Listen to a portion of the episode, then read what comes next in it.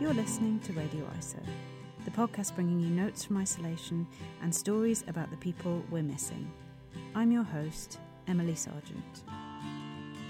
Today I spoke to Betty Webb, a veteran of the code breaking establishment at Bletchley Park, who will be leading an online sing along from home to mark the 75th VE Day celebrations this week.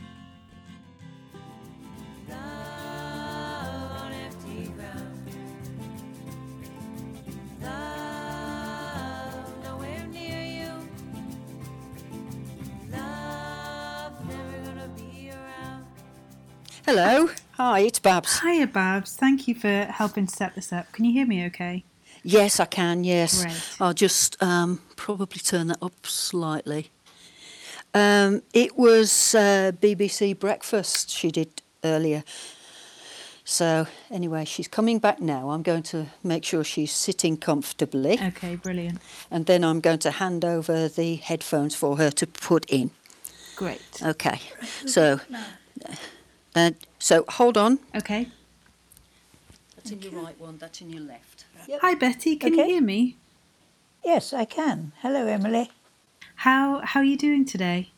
Oh, very well. We're having a, we're having quite a party here Uh, what- in the most wonderful sunshine. Thank goodness. so, h- how have you found this period generally? Um, well, um, I'm very fortunate in that I um, have some very good friends uh, nearby, and they've been looking after me extremely well. I'm used to being on my own, so it hasn't that hasn't been a great trauma. Um, in, in fact, I've really had a very interesting time lately with all the interviews I've had, so I haven't had time to be sorry for myself. well, I'm just fortunate in in that I'm uh, I'm still here. Most of uh, my uh, wartime colleagues have passed on, and uh, um, you know, and a lot of them don't like giving interviews anyway.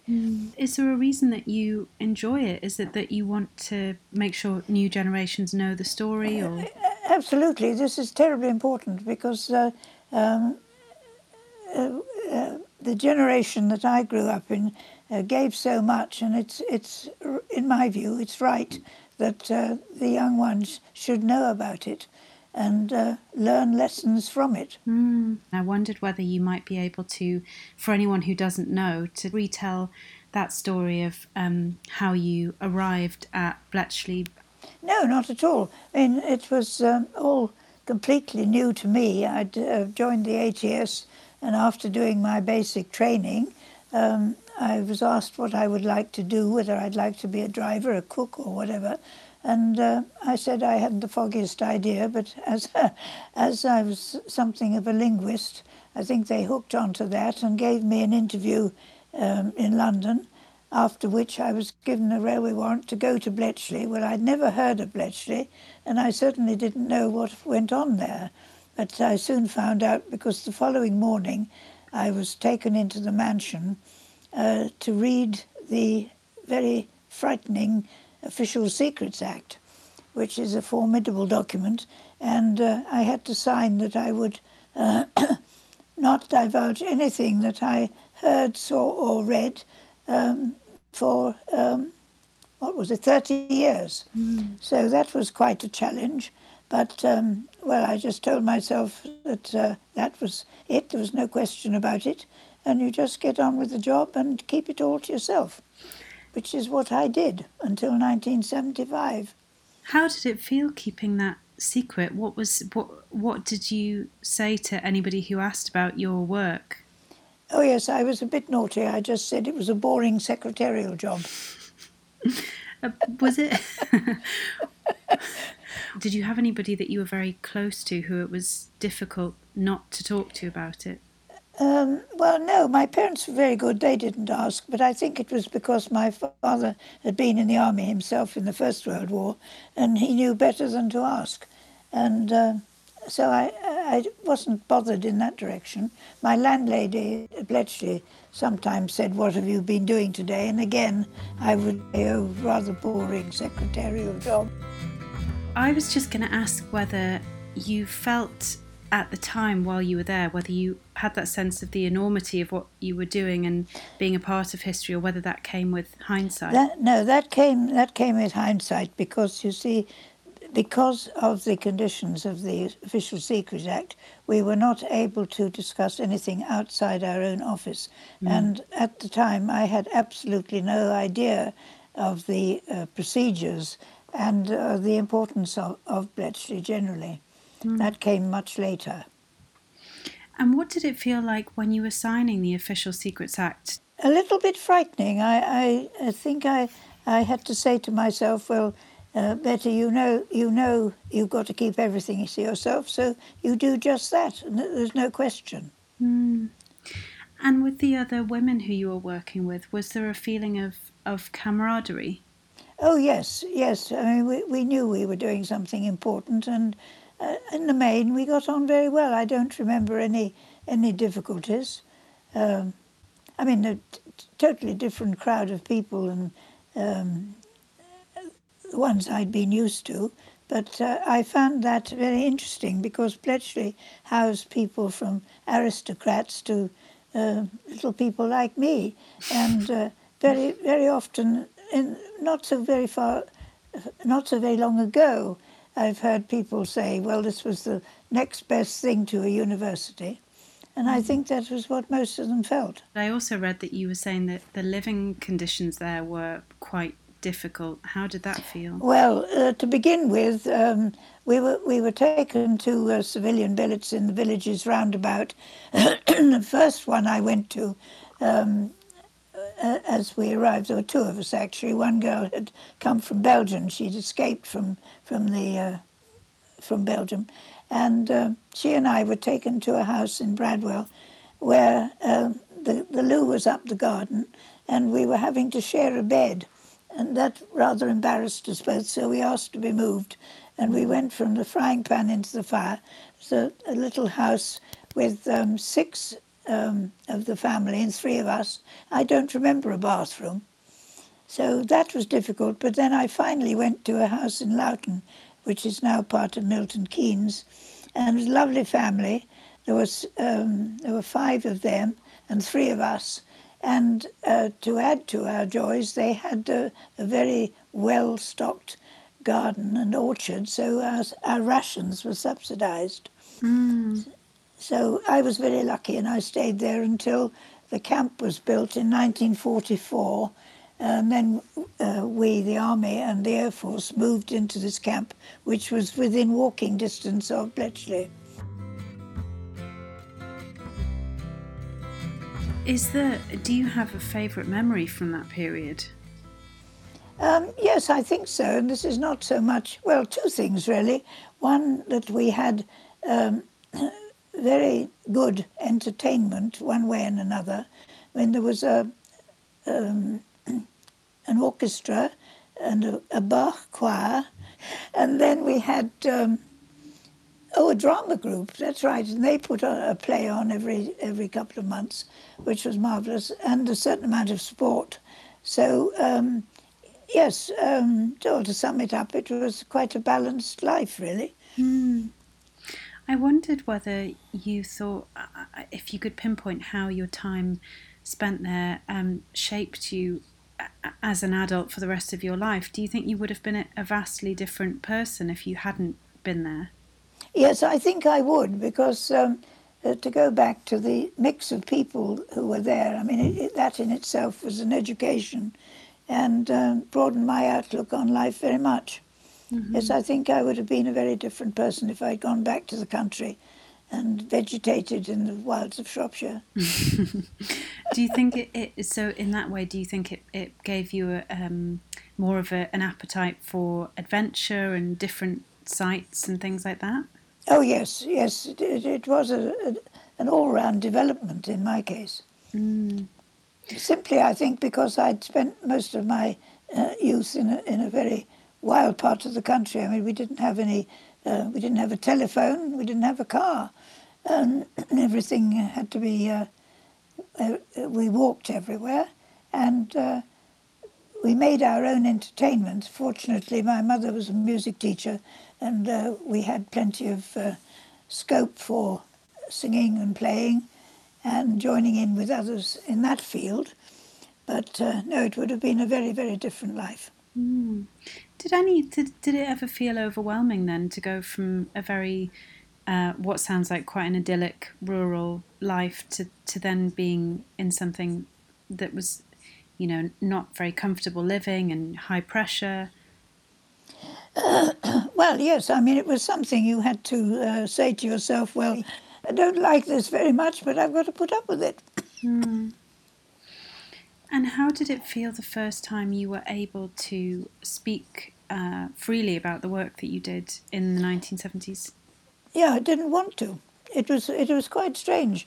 Um, I happened to be walking um, in in a street in Birmingham, and one of the Bletchley people was on the other side of the road. I didn't know her name, but I recognised her, and she called out, "It's it's out." So I said, "What's out?" She said, "We can talk." I said, "Well, okay, thank you." But you know, I didn't want to, and it wasn't until very much later that I was persuaded to uh, give talks uh, about Bletchley, and uh, I've been doing that ever since. What made you reluctant in the first instance, do you think? Well, I think partly because having had to keep uh, Stumm for so long, um, I, I, had difficulty in recalling quite a lot of it. It wasn't until I started reading the many books about Bletchley, as you probably know there are dozens, mm. and getting the whole picture, because I didn't know what went on in the next next room. I didn't realise how many operations were involved, because it, it runs from uh, our people taking the, the signals down, um, both in the country and uh, stations abroad, and then the need to um, register all the messages that come in. Then the next procedure was the decoding, then the translating, then the transcribing, and then the decision by the senior people to uh, send the messages uh, uh on either to commanders in the field or to uh, uh the Prime Minister today, Winston Churchill. Mm. But you see, most people, I'm afraid, not their fault, but they think of the imitation game, and that's not the whole story by any means. Mm. Do you, I was going to ask uh, in in that vein whether you felt that you that yours and and the other women's work who were working alongside you whether you'd been sufficiently recognised now. Um, oh yes, I th- I think we have. Uh, you see, the fact that um, Bletchley is now a, a a very important archive, probably one of the best in the world, museum and archive, I should say. Uh, and so many people have visited it, and that gives them the whole story.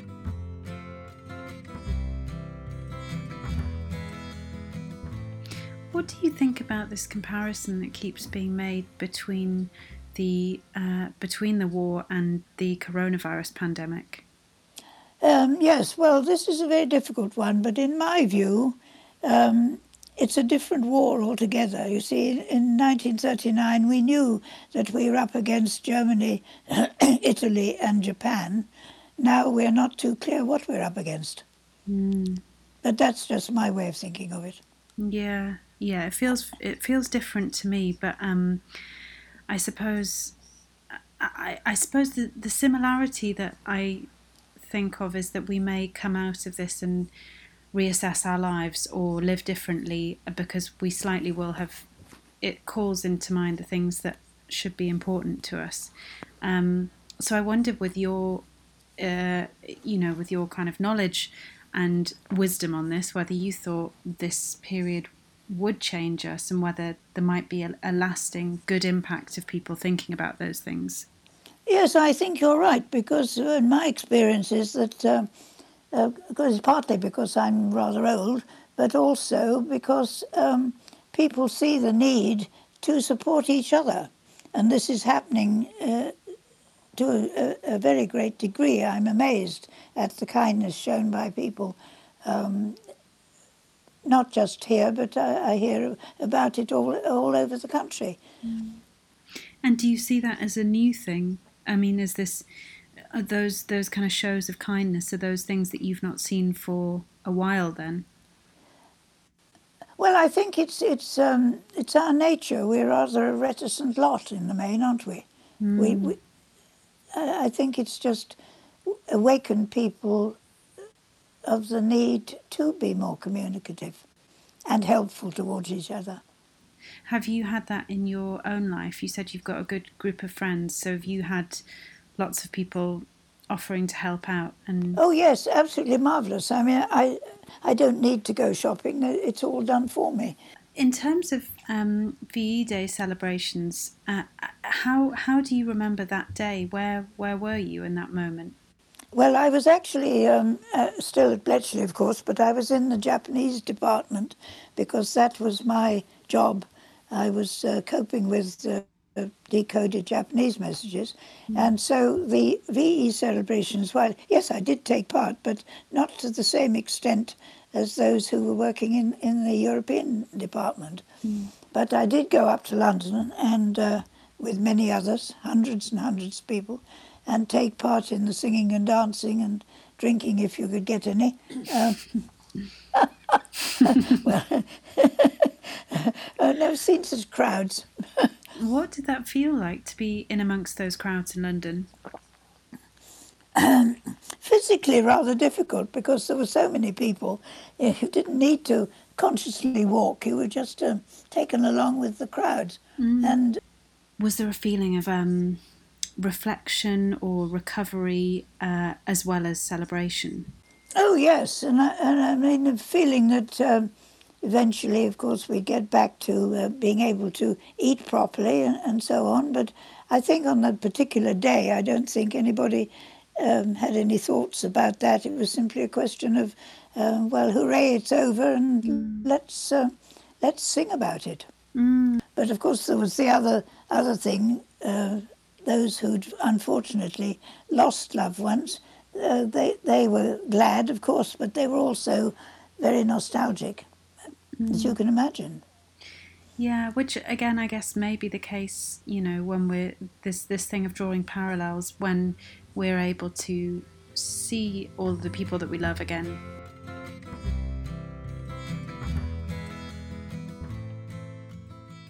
What did it feel like for you in that moment to to know that your the people who you loved, family and friends, were out of out of danger essentially? Well, obviously, a, a great feeling of relief and, and gladness. But as far as my job was concerned, I had to go back to the uh, to, to Bletchley and uh, get on with my job in the Japanese department because I was being sent to America, uh, to the Pentagon, to continue working on these messages until the war ended with Japan. And in, in terms of your, your life at the moment, I wondered whether there was a, a particular person or people who you've not been able to see during this time who you're really looking forward to seeing again.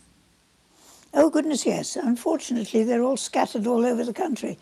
But um, I hope to get together with them as well as my local friends, of course, as soon as possible, because it's uh, one does feel extremely cut off, despite all the technology which makes it possible to speak as we are at the moment.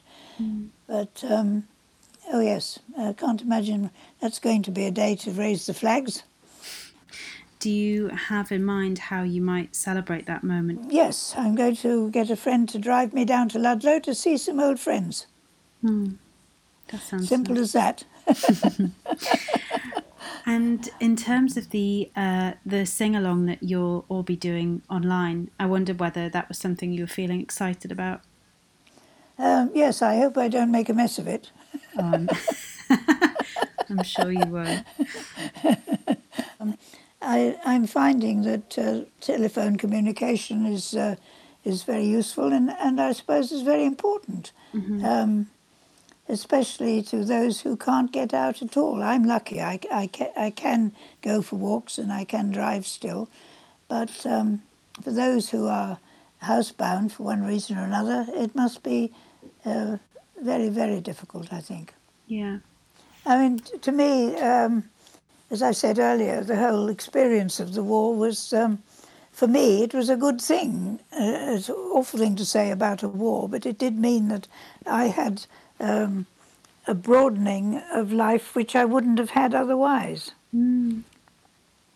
Well, I, I have to say I've found I think I'm going to be slightly resetting my life in different ways after this. So as much as as as this has been a very difficult period, um, I'm trying to find benefits in it. So I think. Well, um, yes, I think uh, yes, an experience of this sort can make a great difference to people. Yeah, I was describing it to somebody the other day, and I said I felt a bit like I've been sort of sleepwalking a bit for the last few years before now, and this has been a bit of a jolt. Um, yes, it has been a jolt, my goodness. Yeah. Awful, yes. Well, we're all going to have difficulty to adjust, I think. Whatever. Yeah. And I don't think it's just going to be going back to whatever we saw as normal. I think it'll be a, a, a newly crafted yes. world. I think you're right. Yes, yes. Absolutely.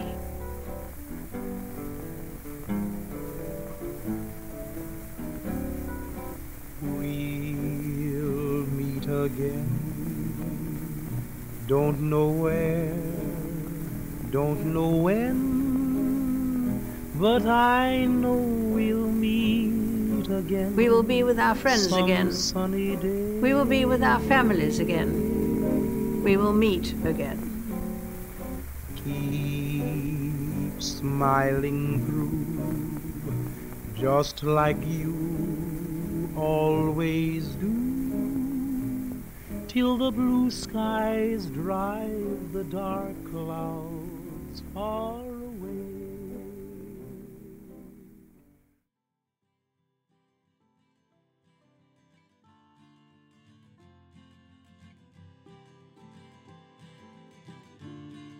you'd like to tell us about someone you're missing, we'd love to hear from you. Get in touch at radioisopodcast at gmail.com or on Instagram at radioisopod.